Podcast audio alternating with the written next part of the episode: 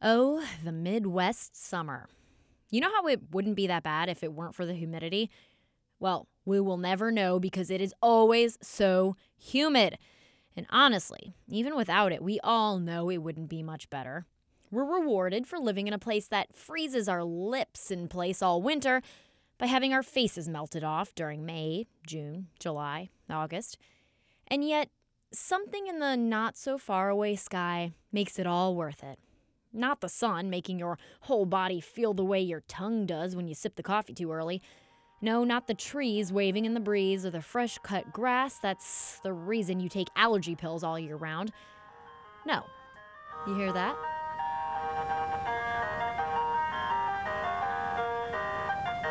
Bring on the brain freeze. Popsicles, slushies, and, of course, ice cream. But this, this is a big girl podcast. We're all grown up, and so are our desserts.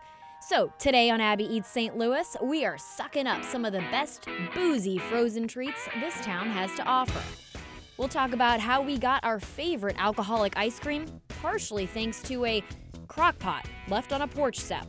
Like, who does that? Midwesterners do that. Midwesterners do that. It's amazing. The experience, or lack thereof, that led to a renowned craft cocktail destination. I worked at Buffalo Wild Wings and poured beers for a short stint, but besides that, I you mean, know, no it's... offense or anything, but that's zero percent count. No. I know, it doesn't.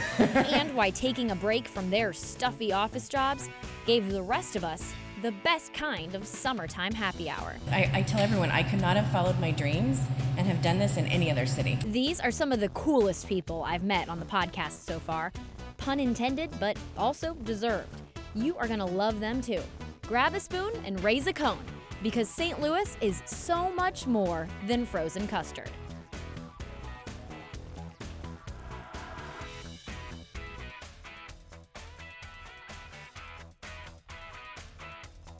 Sure. Did wow. people hate me when I asked for samples? No. You promise? That's part of the experience. Yeah, absolutely, absolutely. Standing behind the counter at Clementine's Naughty and Nice Creamery, I decided to put that to the test. This is our gooey butter cake ice cream. This is our most popular ice cream. It's my favorite thing that yes. you guys have here. And then this ice cream, I'm gonna have you try. This is our chocolate coconut fudge. Yes. Um, this ice cream is the one that we won the best vegan ice cream in America with, that flavor. Wait, that's vegan? Yes. It sounds like one of these like fake infomercial things, but I seriously would never have known that that was vegan. I know, with that I one. know, right? It's amazing. Yes. That's so good. So this is a fun one. This is my front porch mint, and I started making this. Um, I grew all of the mint on my front porch when I started this, and then it was such a popular flavor. Yeah. Isn't that amazing? Um, that I started, I, I got beds in the Lafayette Square Community Garden. And so I was growing all the mint in there. Um, and then we started partnering with uh, Food Roof at Urban Harvest. Yes, yes. And they started growing mint for us. So, you know, we're kind of, it's no longer grown on my front porch, but I really like the name. And I don't mind if I do. Go ahead. Dori, I can get my taste later. I was going to okay. say, this is one of those moments where I'm so glad it's Abby Eats Saint Louis, not Dori Eats Saint Louis. Mm. It's so good. So long to get to your dream job because I think I'm working mine right now. That's awesome. Tamara Keefe is the owner, founder, and flavor temptress at Clementine's.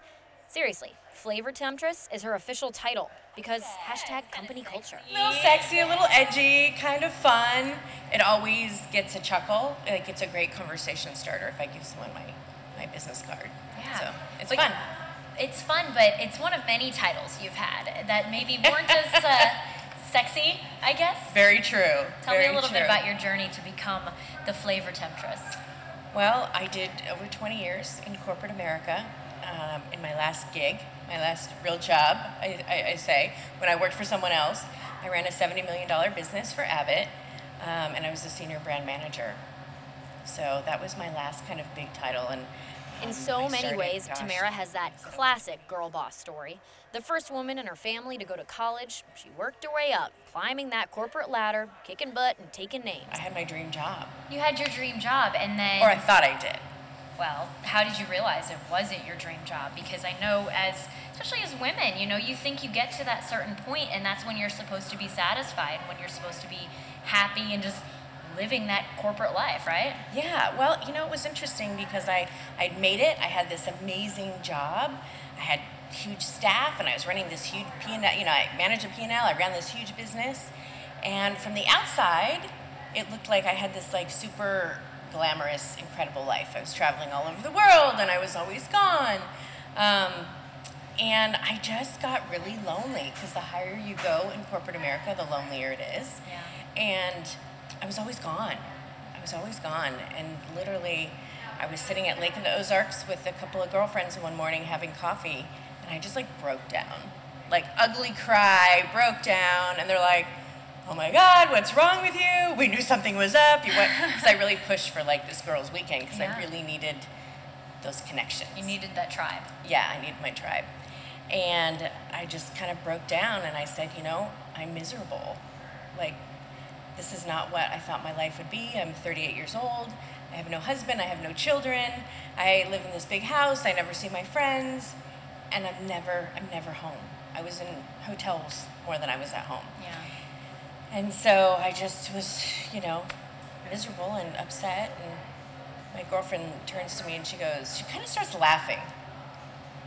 Who laughs at your girlfriend when you're doing the ugly cry, right? That's so mean. I know. But she's like laughing at me. I'm like, you must have a very ugly, ugly cry. Oh, it's ugly. It's a, it's an ugly cry.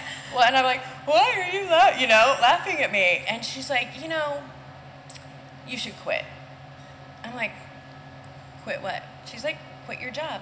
And I'm like, you don't quit corporate America, especially not where you come from. I, where I come from, which is, which you know, I come from really humble beginnings.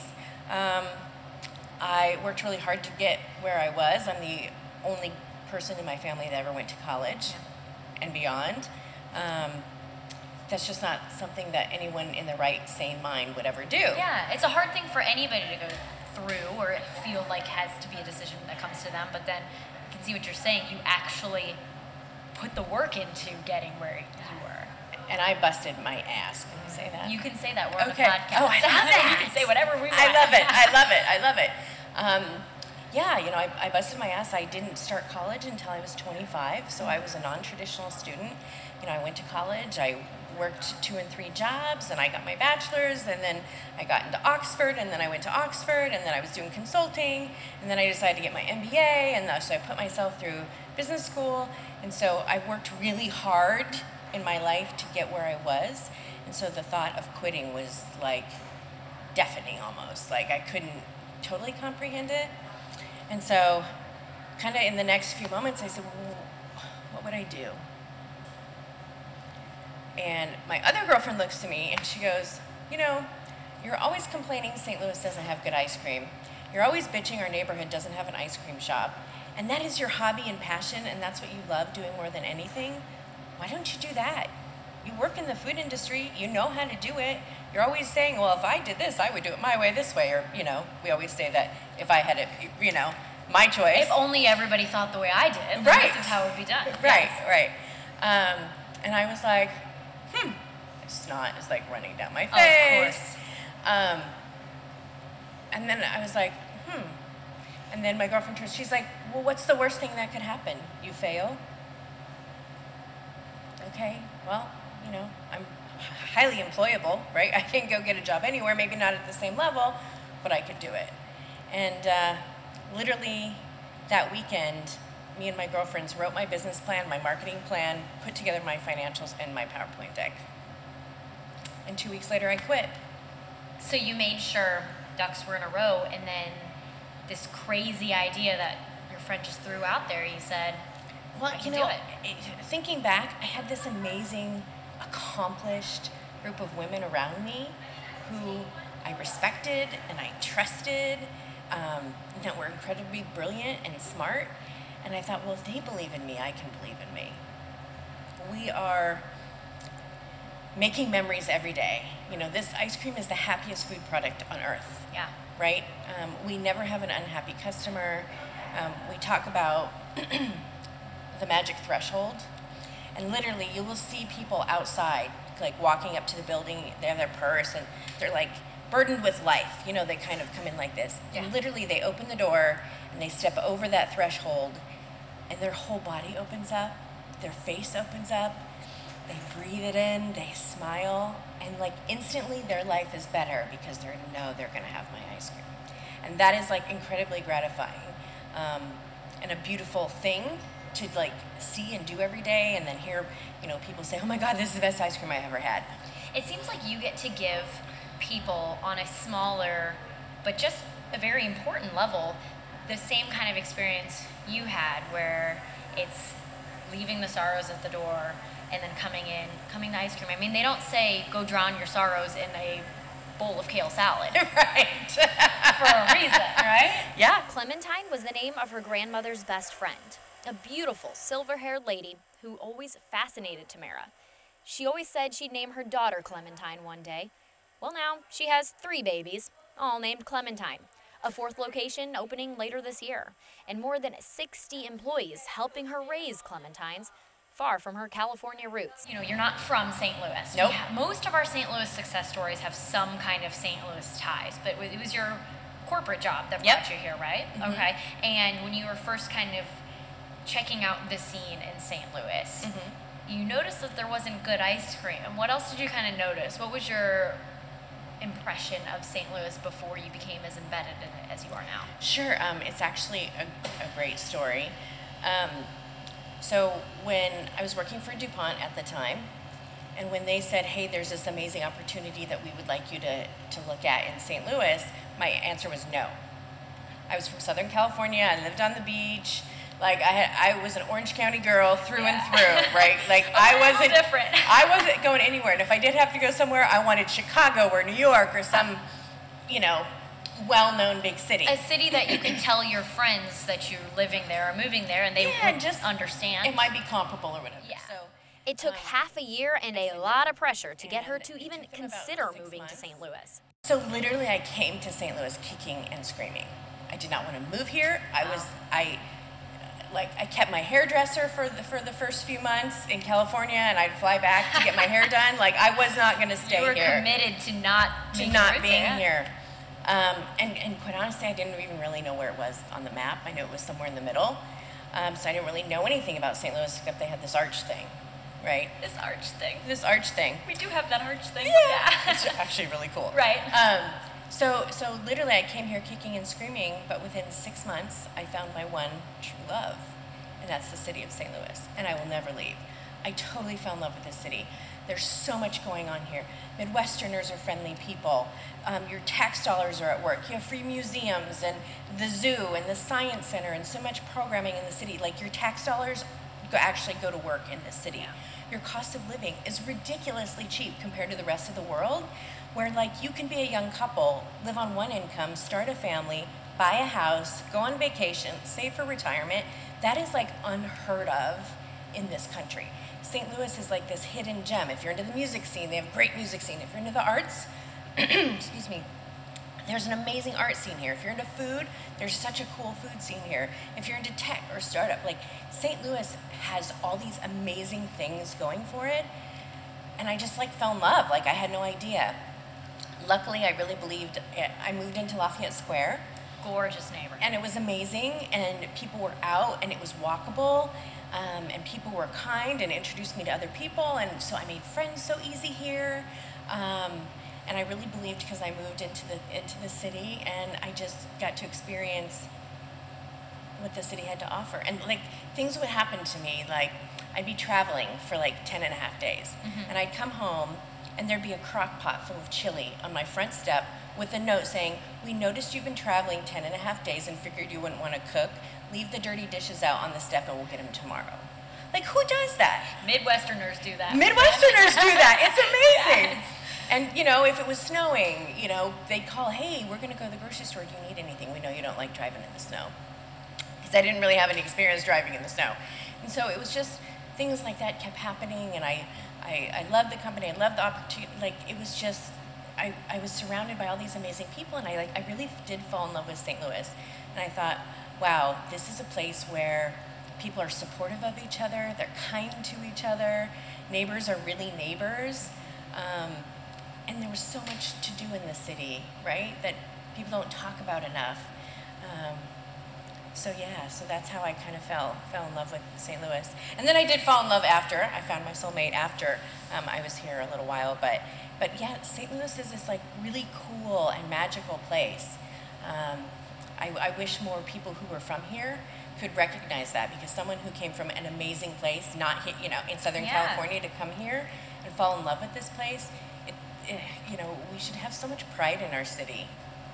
It's not so cost prohibitive that you, you can't do those things.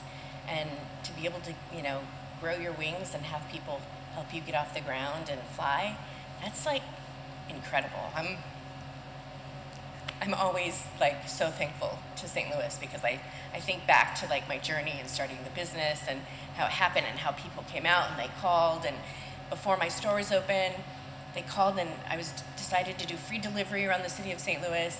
And people would call, and I would deliver one pint of ice cream or pints yeah. of ice cream. And it was crazy. That December, I ended up hand delivering fifteen hundred pints of my ice cream around Saint Louis. And then in January, it was seventeen hundred.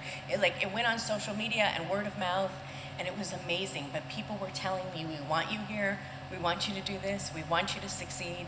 And that was like, that was so powerful for me, right? Because I was taking this huge risk. Yeah. Um, And, and people showed up, and they still show up. And there's, you know, every time there's a line or customers in the store, I'm like so grateful.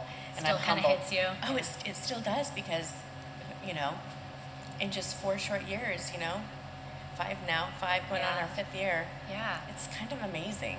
So I have to call you out, because um, people will not be able to see this if they're listening on the podcast, but you got a little cheered up there when you were talking about Saint Louis. I've just got to narrate that part of it. But I think that something that I don't want to be lost in your story is, yes, it's easy to say she lived the corporate dream and realized that she wanted more, so she opened an ice cream shop. I think that that's oversimplifying your story a little bit if somebody were to just take that away, because you still are clearly success-driven. You could have just opened a casual ice cream place serving casual whatever sure. it was, but no, you serve some of the best ice cream that people around the country have ever had. You know, you win awards, and you now have, are, you're opening a fourth location soon, right? In Maplewood, yeah. In Maplewood. I mean, this is, that's about a new location per year, just about. I mean, would you say that you're still kind of have that success drive in you that you want to?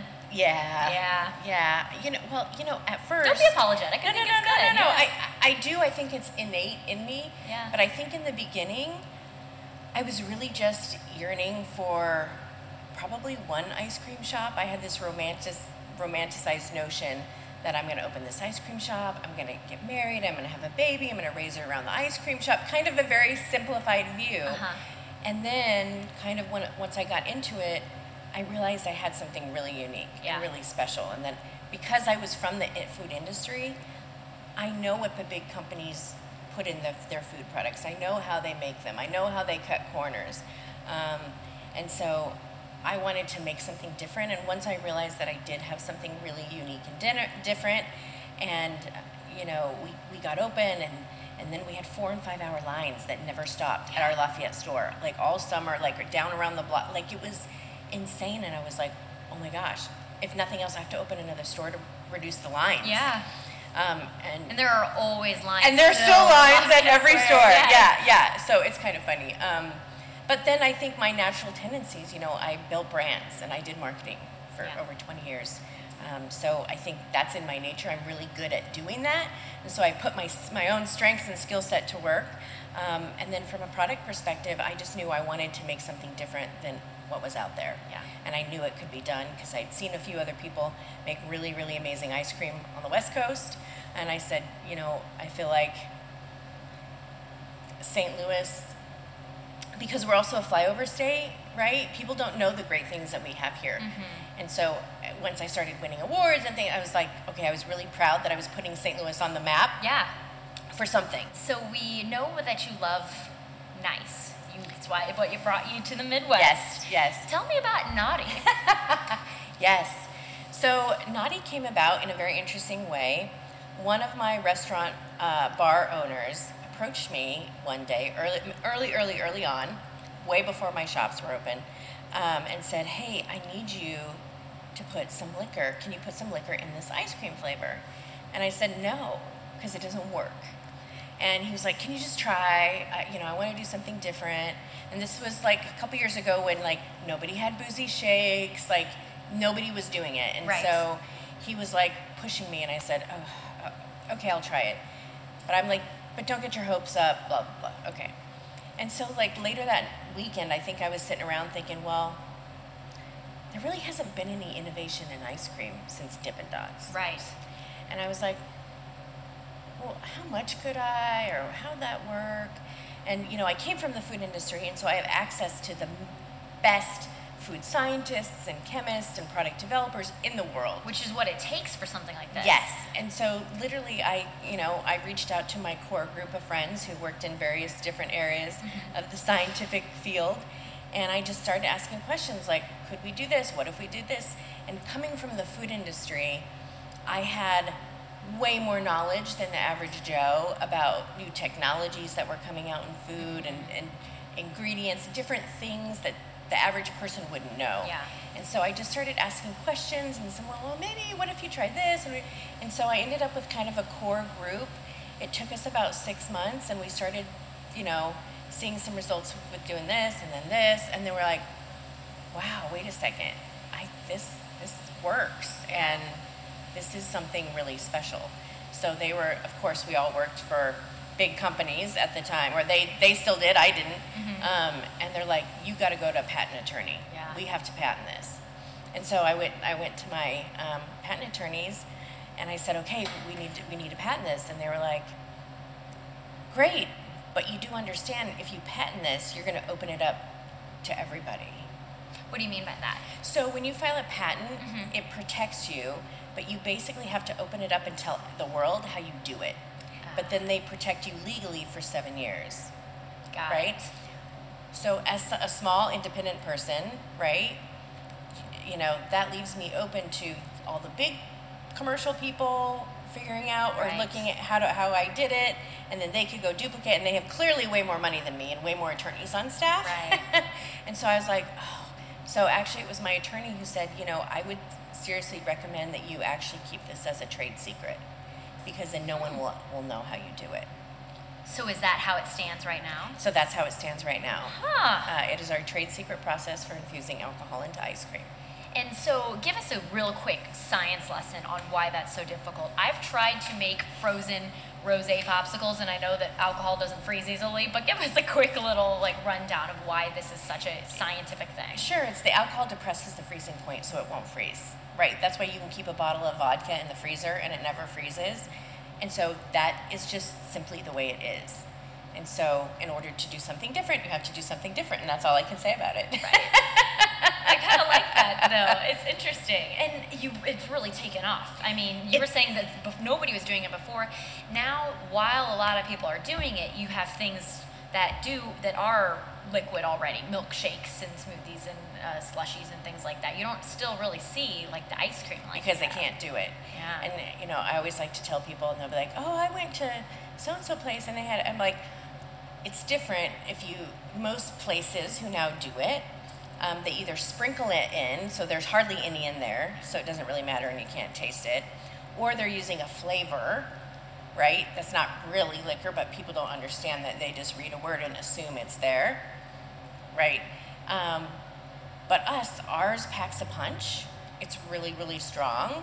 And we can do up to eighteen percent yeah. in our ice creams. And we don't do that with all of them, but of course, because it really it's about flavor and what tastes the best, you know? Um, but yeah, it's it's definitely uh, change. I'm definitely changing the ice cream game, for sure. Have you ever gotten drunk on your ice cream? No. Uh, because it, the lactose in the ice cream is going to upset your stomach far more than the alcohol will. You'd have to eat that much of it. Oh, okay. So even that, it'll still, like, you keep it in check then? Yeah, you, huh. you know, one kind of offsets the other. So what is it then? Why do we want alcohol in our ice cream? I mean, I, I know why I want alcohol in my ice cream, but, you know, why do you think this That's, resonates with people? Because I think that's... You know, those are favorite things for people, right? People love their, their booze and they love their ice cream. And when you bring them together, you're like, woo! Yeah. You know, it's this awesome thing. It's fun for parties. And, um, you know, we don't serve to anyone under the age of twenty-one. Um, but now it's become a thing. So all these twenty-one-year-olds always come in on their birthday with all their friends, and they're so excited, and they're like, here's my I D. Can I have some ice cream now? Like, so it's it, like it's turned into like a big thing now where, you know, all these kids want to come in on their twenty-first birthday, and it's super exciting for us. And now you have, instead of bringing your ugly tears to your girlfriend's night, that's right, you have boozy ice cream, and I'm sure yes. you're much more popular. I am very popular. And I never have to cook another dish for any dinner party for the rest of my life because I always bring dessert. Tamara couldn't have done it without her friends. Neither could the guys at Narwhal's, Brad Merton and Brandon Holton. Yeah, we're both uh, Parkway West guys, so I mean, we met each other in uh, middle school. And yeah, I mean, been been friends since then, but yeah, so I mean, we both also went to Mizzou. Uh, so that's kind of where I got started with Pickleman's and kind of get involved in that side of the industry. That's Brad, who got his C P A buddy Brandon to join him in the restaurant world shortly after graduating college. Two dudes walk into a bank trying to open a sandwich shop in the middle of a recession. Sounds like the beginning of a really bad joke, right?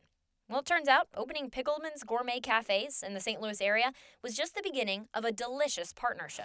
With the franchise, it, it's it's great, especially for people that usually just want to invest in, and kind of have somebody give them the answers. And, you know, your job as a franchisee is just to take the concept that's given to you and to execute it to the best of your ability, to staff, to train, to order, to promote, and, um, you know, but you're executing a, a different concept that, you know, and I mean, Brad and I always, you know, we want to have our input on, on a bunch of stuff. I, you know, uh, I think that Narwhal's and where this came from was, it's obviously so much different than a sandwich shop, right? But a lot of the same basic principles still apply. I mean, customer service and uh, cleanliness and, I mean, all the, all the, the other things that go into, I mean, it's just, it's still retail, it's still hospitality. It was just, uh, it was something that we just, we wanted to do. I mean, who hasn't really wanted to own a bar with one of their best friends, you know? And it was kind of like, it's not something that everybody probably should do. It, you know. But it's kind of like a dream, you know? And uh, and we decided that we wanted to pursue it, and um, so we did, and And, I mean, here we are almost three years later and getting ready to open a second location. And that's going in at Streets of Saint Charles, yeah, off fifth Street. Kind of it's opening any day you know, now. Like Brandon says, like, you know, who doesn't dream of opening a bar, but how can you do it differently than just, you know, being the next bar? So, yeah, we we felt there was an opportunity with the frozen cocktails to, like, do them a little bit differently, and maybe, like, the perception of what most people think is a frozen cocktail is being, like, overly sweet or, like, syrupy or, like, you know, just Mai Tais and Rum Runners and those types of things. It's like, you know, first and foremost, we're thinking like craft quality cocktail, and then we're just doing it in frozen Crafted form. Crafted is like in the name. Right? Yeah, exactly. So I mean, we have a full kitchen downstairs. You know, our, our kind of our motto is, you know, thoughtfully, thoughtfully crafted. You know, so we take a thoughtful approach to everything we do and we make. We don't want to take any shortcuts. And you know, the nice thing about it is we do all of our hard work, you know, during right now. You know, now is not our busiest time, but it's like we're down in the kitchen. You know, we're making all of our purees, our syrups, our batching. And, you know, at night when we're busy, the machines do all the work. So we're able to execute, you know, our product fast and efficiently, but not compromise any of our product standards, and give out a, you know, a, a cocktail that's just as good that you'd probably get anywhere else in the city. Yeah, that's one thing that does stand out about everything you get here. It tastes like, even if it's just the person behind the bar pouring something from a machine, you can taste that it had more steps than that. And yeah. It's not the overly sugary, sweet stuff that it doesn't get from a movie theater. Just happens to be spiked. Right, you get halfway through and your stomach starts to hurt. Right, yeah. right. Well, we, well, have, we, we have one drink that's like no sugar. I mean, our gin and tonic, our hibiscus gin and tonic is like the opposite of everything that you would think of for a, a frozen drink, you know, for that reason. Like, I, we want people to be surprised when they come in here. Like, a lot of people come in and they have no idea that, like, one of the foundations of the entire concept is, uh, you know, everything is made from scratch, no food colorings, no, you know, to give it a cool, if you see a cool color behind the bar, like prickly pear margarita's got this amazing color, it's like, that's cactus fruit that's giving it that color, not a bunch of food coloring, like no, no high fructose, but people come in here and maybe don't have any idea that that's one of the foundations of how this got started, and I think, uh, you know, we just, we hope that we're surprising in a lot of ways to a lot of people, and, um, and the process of how we make the drinks is, is one of the ways that we do that. So. Yeah. So I'm picturing like two buddies sitting there being like, hey, we should have a bar. And then you're trying to come up with what's going to make you different. Did you have ideas that maybe didn't stick, like other concepts that you thought you'd move forward with? Yeah. Oh, yeah. Well, we, we almost opened a uh, barber shop. And that would have been a franchise, and that was something we were entertaining because we, we, we didn't know what we wanted to do next. Because after Pickleman's, I mean, we were happy with Pickleman's, and you know, we liked what we were doing. But like you said earlier, I mean, there's just a lot of moving parts. You know, running a Pickleman's or running a franchise, and it's like, is it sustainable for us to keep opening these? And uh, you know, we, we just kind of wanted to try something new and different ourselves too, and kind of you know. see what else was out there. So, I mean, we we tried to think outside the box in a lot of different ways, and I mean, I'm sure we thought of a million other things, but the the one that really I think yeah. we kind of went down the road of was a barbershop, and we, it was a franchise, and I don't even remember the name of it now. V's, V's, V's barbershop. barbershop. Like old school, like sitting in the yeah. classic chairs, like guys straight razor shaving. Yeah. So we flew down to Phoenix and visited with them, and uh, you know, great, great, yeah, company. It was, it was a great meeting. We had a good time down there. Got a good shave and a haircut. Uh, but yeah, and then like soon after we came back, and I, I'm not even really sure what happened, but it was like, let's open a bar, and then like then we just kind of went full steam and just kind of like it just it really kind of it, it start it kind of started overnight, but you know I mean we we did we threw about around a bunch of ideas like you know what's what's next for us, and and, uh, and for whatever reason when the seed kind of got planted, it just it it started, seemed to make the most sense. The ideas started just fl- flowing and things like that, and, and I think you know. Part of your question was like, you know, did you ever, I mean, as far as like how this even got developed, we we had, before, and this is before we could like sign a lease or do anything, like we didn't know, and we have to have like a concept before you go too far. Right. And uh, so we, uh, we bought one of these machines, which was not cheap. We put it in Brad's basement, and we started like working on stuff, you know, and, and making a frozen cocktail is not just like, you, you don't just make a regular cocktail and throw it in there. Like you have to you adapt the right. Re- so well, so it's not a blender. It's actually we, we don't add any uh, ice to any of the drinks. Oh. No, the machine freezes it itself. Huh. Yeah. So, uh, which is why it, you know the product that comes out is so much different than you can yeah. make just on a blender. And if you even like take that and you just freeze it like a block and then you throw it on a blender later, it won't be the same. Huh. It doesn't reconstitute the same. But uh, anyway, I mean, Brad and I would get together a lot, and we would try all sorts of different stuff, and um, and not everything would work. We dumped poured a lot of booze down the drain, if not thousands of dollars worth of stuff just down the drain, because we're like, you can't just make a small little thing of it. You need a like, starting point. I think this is good, and then you got to freeze four gallons, and then you're like, yeah, this this didn't work at all. The funniest, one of the funniest ones was when.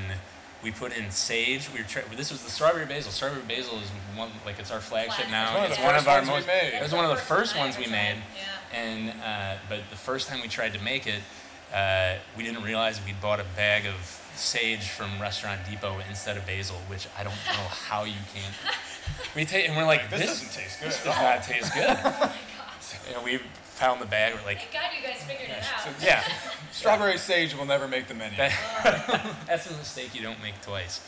But uh, yeah, the, the R and D process took took an awful lot of time before we were ever even ready. And from that point, even from the point where we opened and we thought we had a really great menu to now, I mean, strawberry basil lemonade, Banana Dave, and the Mudslide are the only three that are on now, I think, from our original. Did you have any like uh, bartender background? Or any kind of mixology knowledge? How did you? How do you come up with? We spent a lot of time yeah. at bars. not not yeah. not any like formal background behind them. I mean, I worked at Buffalo Wild Wings and poured beers for a short stint, but besides that, I you mean, know, no it's, offense or anything, but that's zero percent count. No. I know it doesn't. it's it's a, a lot of appreciation of, of fine cocktails yeah. and uh, having a taste for it. Yeah, anything. and yeah. but I mean, besides like home bartending, it, it's kind of one of those things where you know you you. Just kind of self-taught in, in a lot of ways. Like some of these drinks aren't meant for everyone, you know. It might be for more kind of the craft cocktail drinker. Uh, so again, you, using kind of these these drinks that people know and recognize, it, it I think it kind of allows them to stay within their comfort zone, but also try things that they might not other, otherwise try. Um, and I think that's kind of exciting for us to be able to kind of educate people and get people to try mezcal. And they try it, and they're like, wow, I guess I realized I like mezcal. Like, I didn't know that. Uh, so that's always kind of fun, and just, again, being able to kind of help to guide the customer, because there, there's a lot of interesting stuff out there, and I kind of like pushing certain things, and it's like, I, I always try to get people to try the gin and tonic, because on the menu, like, it's, it doesn't sound like the most exciting, but I'm like, you just got to try it. Like, it, it's, I think it's very unique to us, and uh, a, a lot of people are kind of wowed by it. Like, oh, I wasn't expecting that. I don't like gin. Well, I guess you do like gin. Yeah. You guys are Saint Louis guys. How do you think that Narwhal's would have done in another town, or how do you think being part of the Saint Louis scene has impacted your business, especially because when you think about it, we don't have a beach here. It's not, we had a really cold winter, you know, it's not necessarily the first place people would think they could find a really solid frozen cocktail, not solidly frozen, but you know what I mean? Right, yeah. A really good frozen cocktail.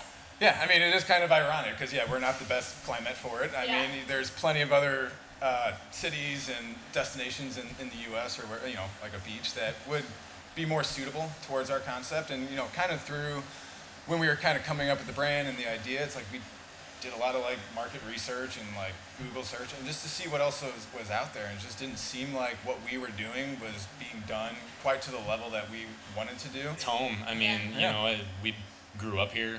I love the city.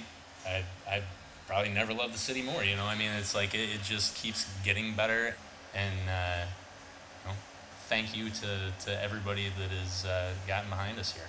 We're the town fully credited with getting behind the ice cream cone. We made a cake so gooey and buttery, you literally couldn't call it anything else. We like our beer cold, and it turns out our desserts colder. And the fact that the people are the coolest. I, I tell everyone I could not have followed my dreams and have done this in any other city. Really? No, because Saint Louisans like support our independent businesses and support each other. Um, it's just this, it's this really cool, magical place. So accessible for so many things.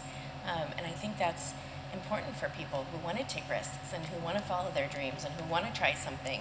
That's just the cherry on top. Ooh la la! Ooh la la! Ooh la la! Abby Eats Saint Louis is a Five on Your Side production. I'm your host, Abby Larico. Our executive producer is Dori Olmos. Theme music is by Olivier Renoir, Jérôme Fabi, and Pierre Dubost. Join our conversation on Instagram. We want to hear from you, really. What's your dream boozy ice cream flavor? Where's your favorite place to grab something ice cold and refreshing? Let us know about the other food news you're curious about or other episode ideas you have for us. Be sure, of course, to follow on Instagram, but subscribe on the podcast, leave a review, rate us, all that kind of fun stuff.